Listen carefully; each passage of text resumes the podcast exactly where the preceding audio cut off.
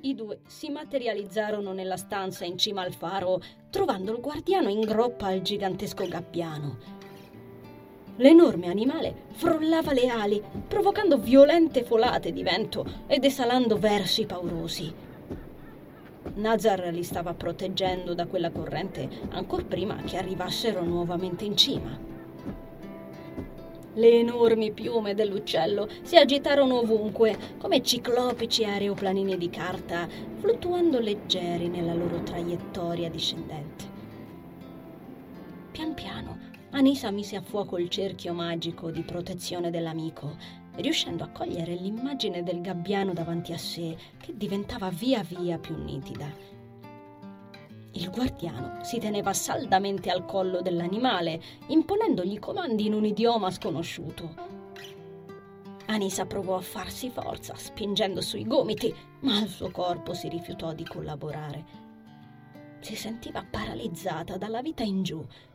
I suoi muscoli sembravano di pietra. Non se ne spiegava il motivo. Senza fretta. Intervenne Nazar, ma non in tono di rimprovero. La ragazza si girò a fissarlo, in piedi dietro di lei, mentre controllava senza difficoltà il cerchio magico attorno a loro, con gli occhi illuminati dalla sua rassicurante energia azzurra. Anisa allentò la spinta e si rilassò. Non sarebbe comunque riuscita a muoversi in quelle condizioni.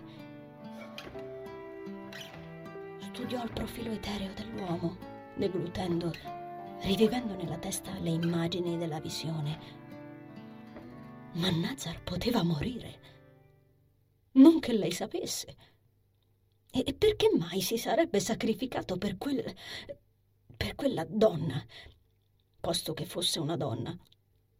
Beh, lui l'aveva chiamata. Si sforzò di ricordarne il nome. Enville? Qualcosa del genere. Il ragazzo si rimirò l'avambraccio, aggrottando la fronte, studiando lo strano fenomeno che gli increspava la peluria sulle braccia. Controllare le prenotazioni, prego! Lo travolse la voce giocosa del padre, mentre l'uomo gli girava attorno per raggiungere i fornelli. Prego! fece eco Isabella, scoppiando poi a ridere di nuovo. Quasi inquietato dalla situazione, Dan lanciò, senza nessuna ragione, uno sguardo alla lampadina fulminata, come da copione. Poggiò le stoviglie pulite sul ripiano, distanziandole da quelle che aveva sistemato Pietro di almeno un metro. Dopodiché colse un guizzo di movimento con la coda dell'occhio. Si girò spontaneamente verso la porta finestra della stanza, da cui si intravedeva lo spicchio di cielo livido che era stato? Un animale? Pa, le hai messe le trappole per topi, giusto? Prenotazioni, prego! ripeté lui, aggirandolo per la seconda volta con una pirofila tra le mani. La schiaffò nel forno, mentre Isabella imitava il rumore di un motore, spernacchiando della grossa. Dennis scosse la testa e si avvicinò al vetro, scostando una tendina.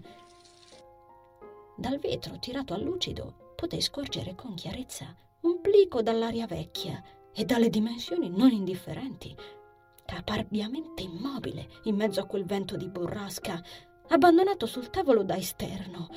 E per qualche istante il sangue si rifiutò di circolare nelle vene del viso di Dennis.